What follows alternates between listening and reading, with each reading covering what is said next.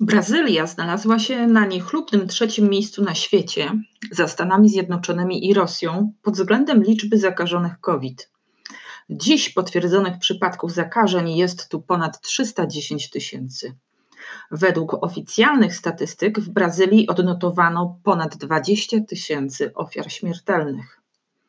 Naukowcy z uczelni brazylijskich i północnoamerykańskich szacują, że rzeczywista liczba zakażonych może być nawet 12 czy 15-krotnie wyższa, bo Brazylia przeprowadza bardzo niewiele testów na obecność koronawirusa. A do statystyk zgonów nie wlicza się najczęściej osób z ubogich dzielnic. Ale nawet oficjalne koronawirusowe statystyki rosną w Brazylii w tempie zastraszającym. W ciągu ostatnich 11 dni liczba ofiar śmiertelnych COVID w Brazylii podwoiła się.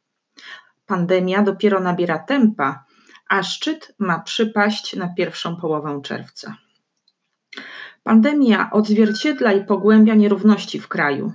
Częściej umierają osoby z biednych dzielnic, zwłaszcza o ciemniejszym odcieniu skóry, z utrudnionym dostępem do opieki zdrowotnej, z powodu ubóstwa zmuszone do pracy pomimo kwarantanny. Już teraz szpitale dochodzą do kresu swojej wydolności, zwłaszcza w ogarniętym pandemią mieście São Paulo, w Rio de Janeiro czy północno-zachodnim stanie Amazonas.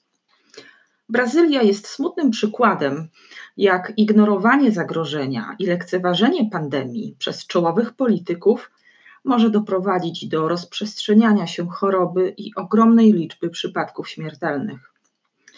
Prezydent Jair Bolsonaro wciąż publicznie bagatelizuje zagrożenie i nawołuje do nieprzerywania działalności biznesowej w trosce o kondycję gospodarczą kraju, która pozostaje jego priorytetem. W ciągu niespełna miesiąca ze stanowiskiem ministra zdrowia pożegnało się już dwóch lekarzy i dziś na tym najważniejszym stanowisku w państwie pozostaje wakat. Powodem odwołania ministrów zdrowia była presja, jaką wywierał prezydent Bolsonaro, by oficjalnie uznać i wspierać podawanie chlorochiny osobom we wczesnym stadium koronawirusa, mimo że wpływ tego związku na zmniejszenie śmiertelności z powodu koronawirusa nie został udowodniony.